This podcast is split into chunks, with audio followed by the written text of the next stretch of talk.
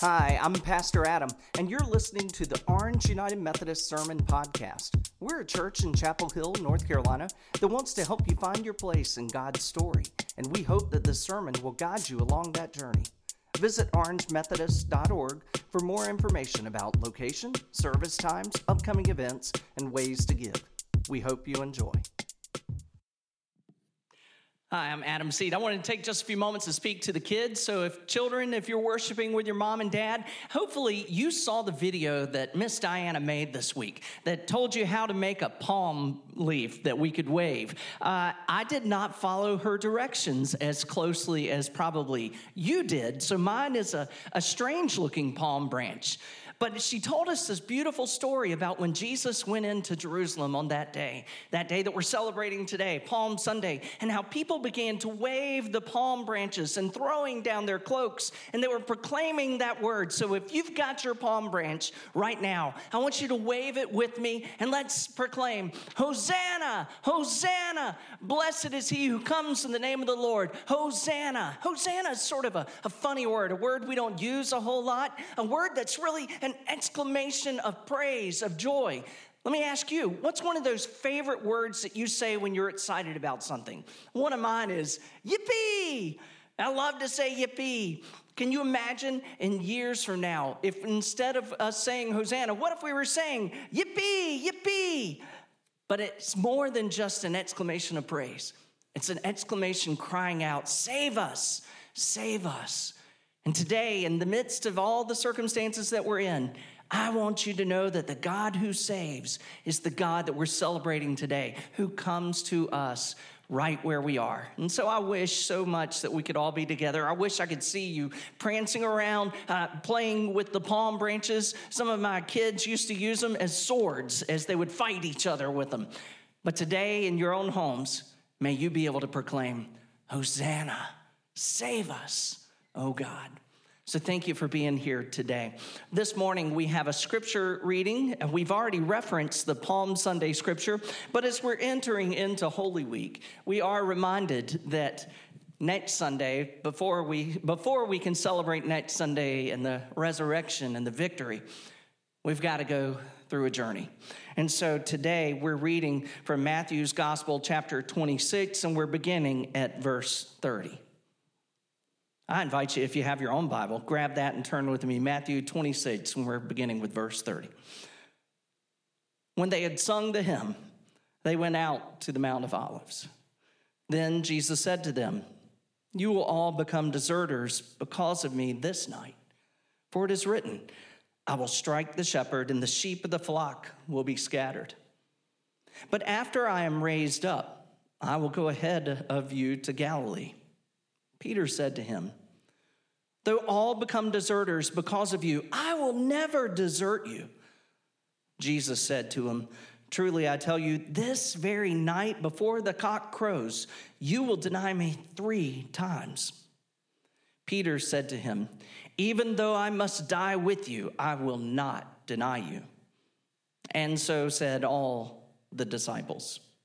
Then Jesus went with them to a place called Gethsemane. And he said to his disciples, Sit here while I go over there and pray.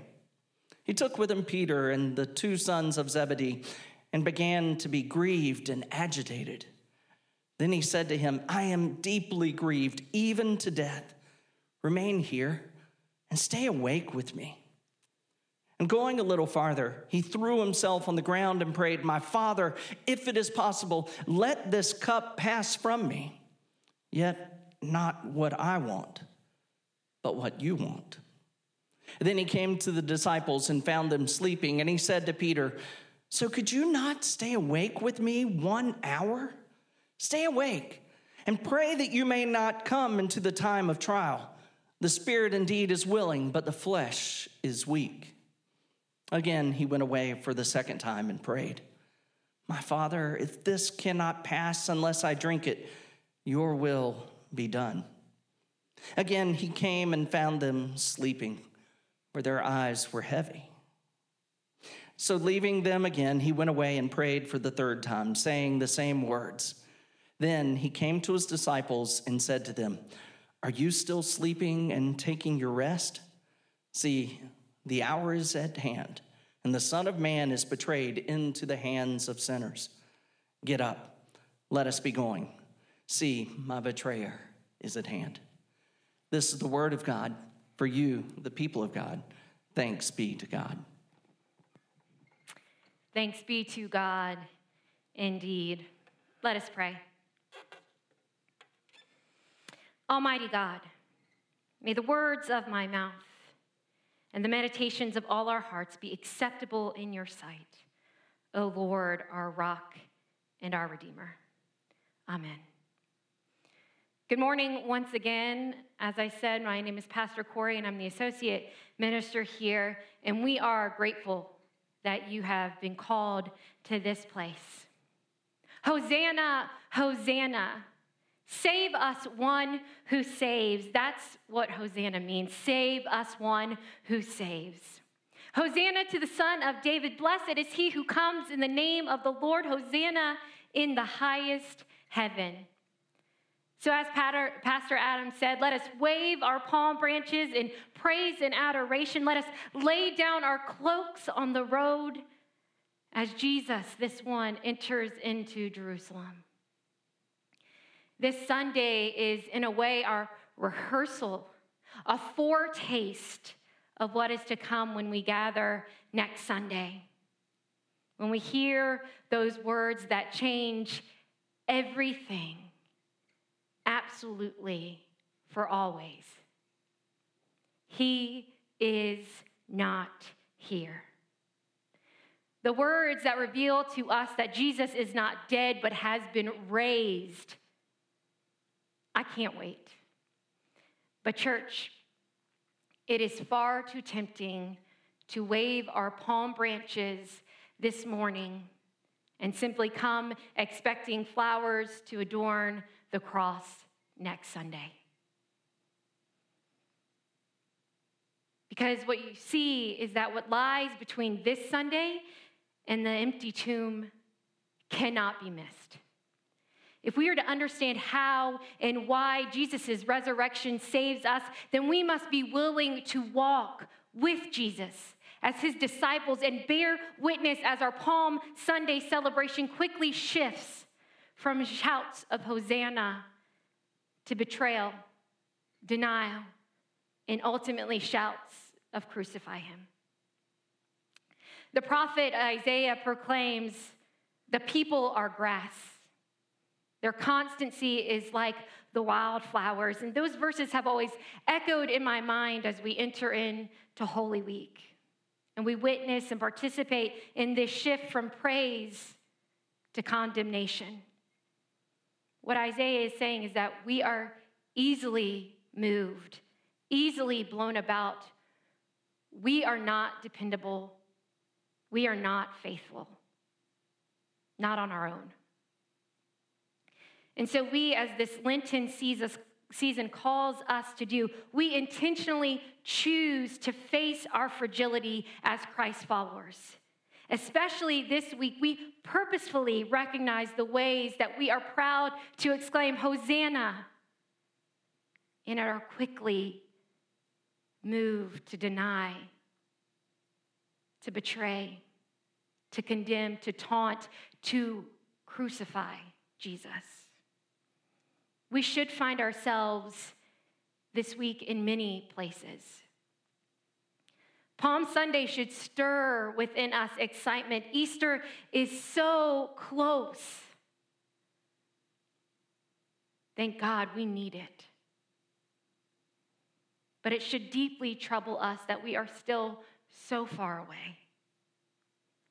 This morning, Pastor Adam read to us from Matthew's gospel, beginning in chapter 26 with 30th verse. And the reason we begin in this verse is because we're continuing to explore questions that Jesus asked his disciples. And the question we find here that we're going to explore together is one that he asked in the garden, where he's gone to pray to the Father, to pray for guidance, to pray for deliverance, and ultimately for acceptance.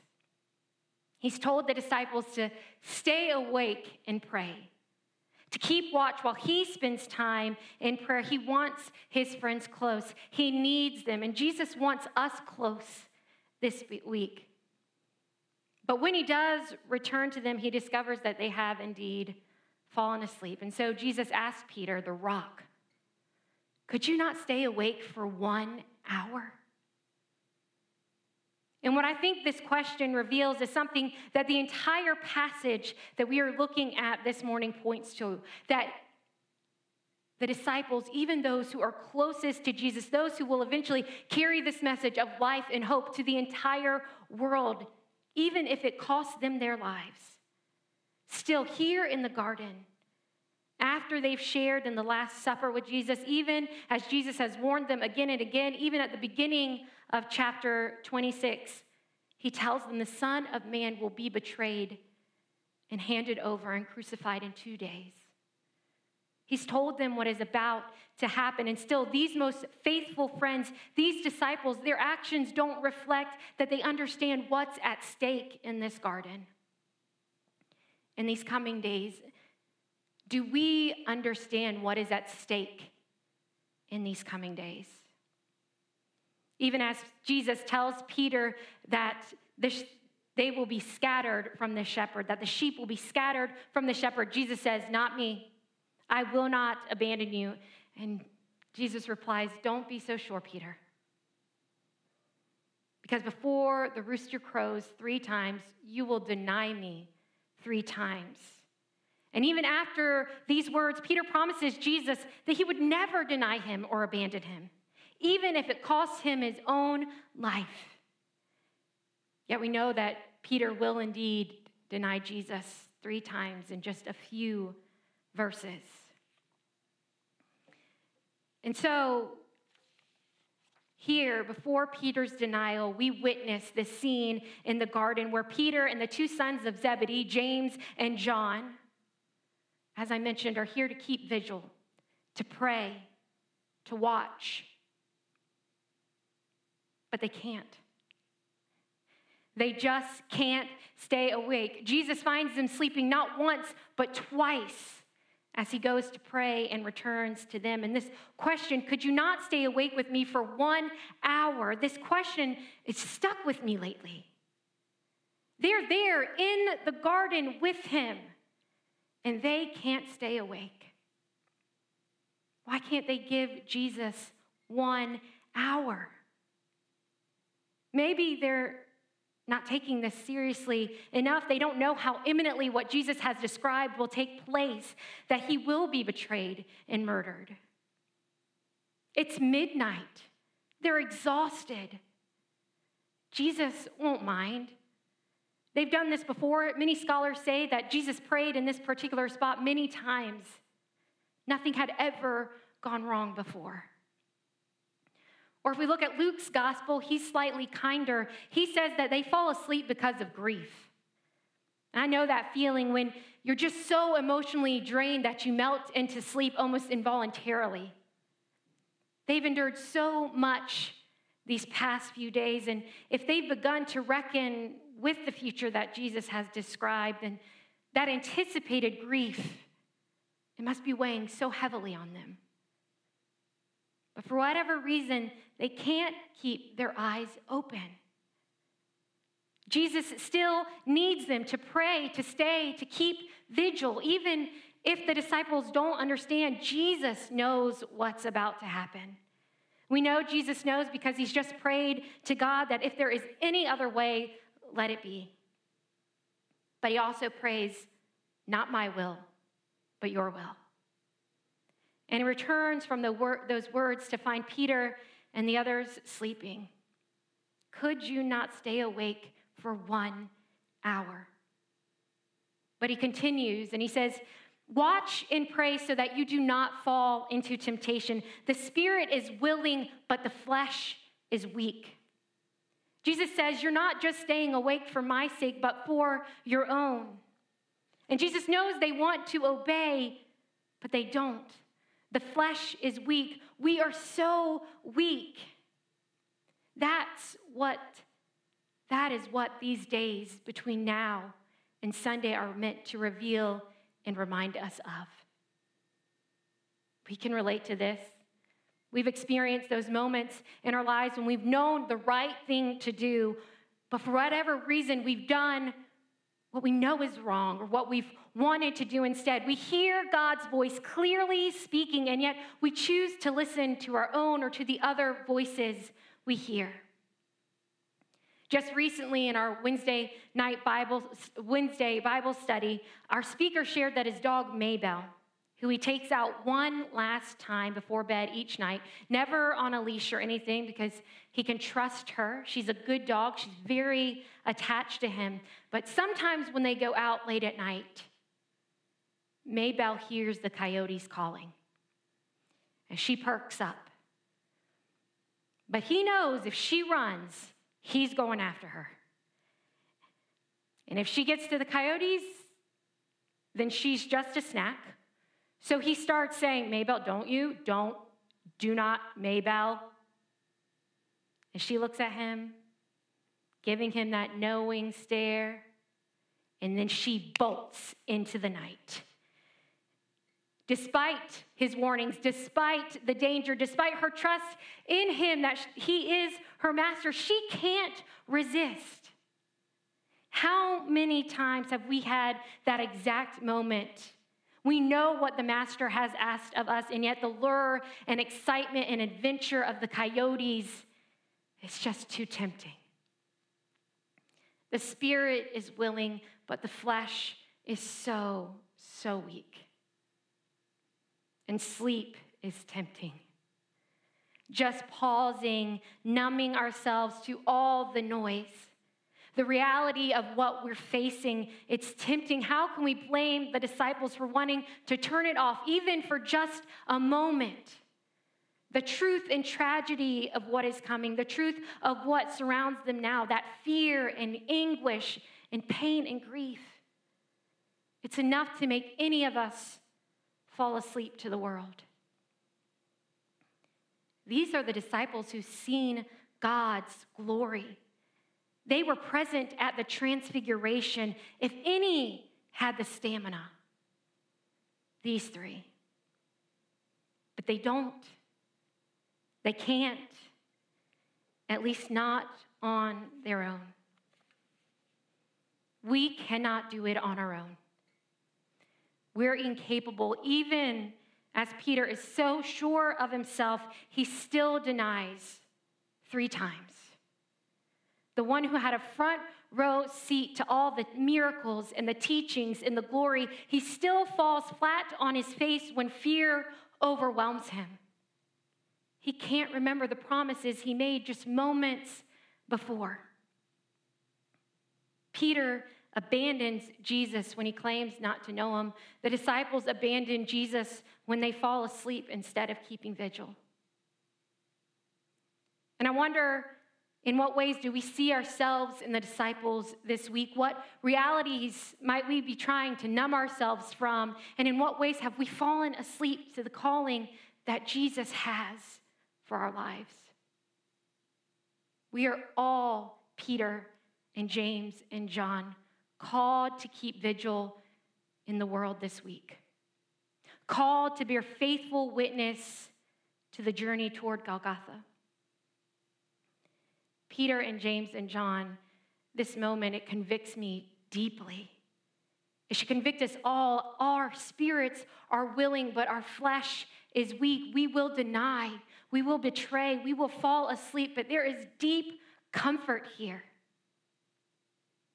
That Jesus doesn't take the journey before they fall asleep, before they deny, before they betray. Jesus takes the journey because we have fallen asleep, because we have denied, because we have betrayed. Let me repeat that. Jesus doesn't go to the cross because we have stayed awake. He goes because we can't. This week makes us conscious to our weakness and to both our individual and collective need for a Savior. This week holds the rhythm that ensures that we don't come next Sunday expecting the cross to be adorned with flowers, never having been first adorned with blood. this week reminds us that grace and love are costly to God. For several years, I had the privilege of participating in Duke University Chapel's live stations of the cross. A dear friend of mine, McKinnon, coordinated four actors each Holy Week, and we did this together for about five years. And on Good Friday, the community would gather on the steps of the chapel and we would begin a procession, stopping as one person would mark the spot with a large banner. The other actors and myself would take on the physical positioning to portray each station of the cross. And at each station, we would change who portrayed the characters. In one moment, we'd be the crowd jeering as Jesus fell for the first, second, and third time.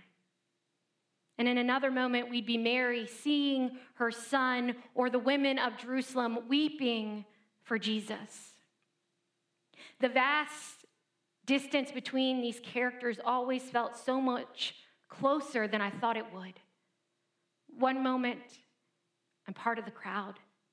Another moment, Simon of Cyrene. One moment, a soldier. Another moment, a mourning disciple. We were all of them.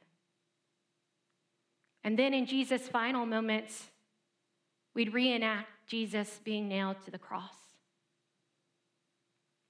Something that never changed, however, was the emptiness and sadness that came at the end when everyone assembled once more on the chapel steps and we p- walked past the last actor portraying Jesus, now laying on the steps of the chapel.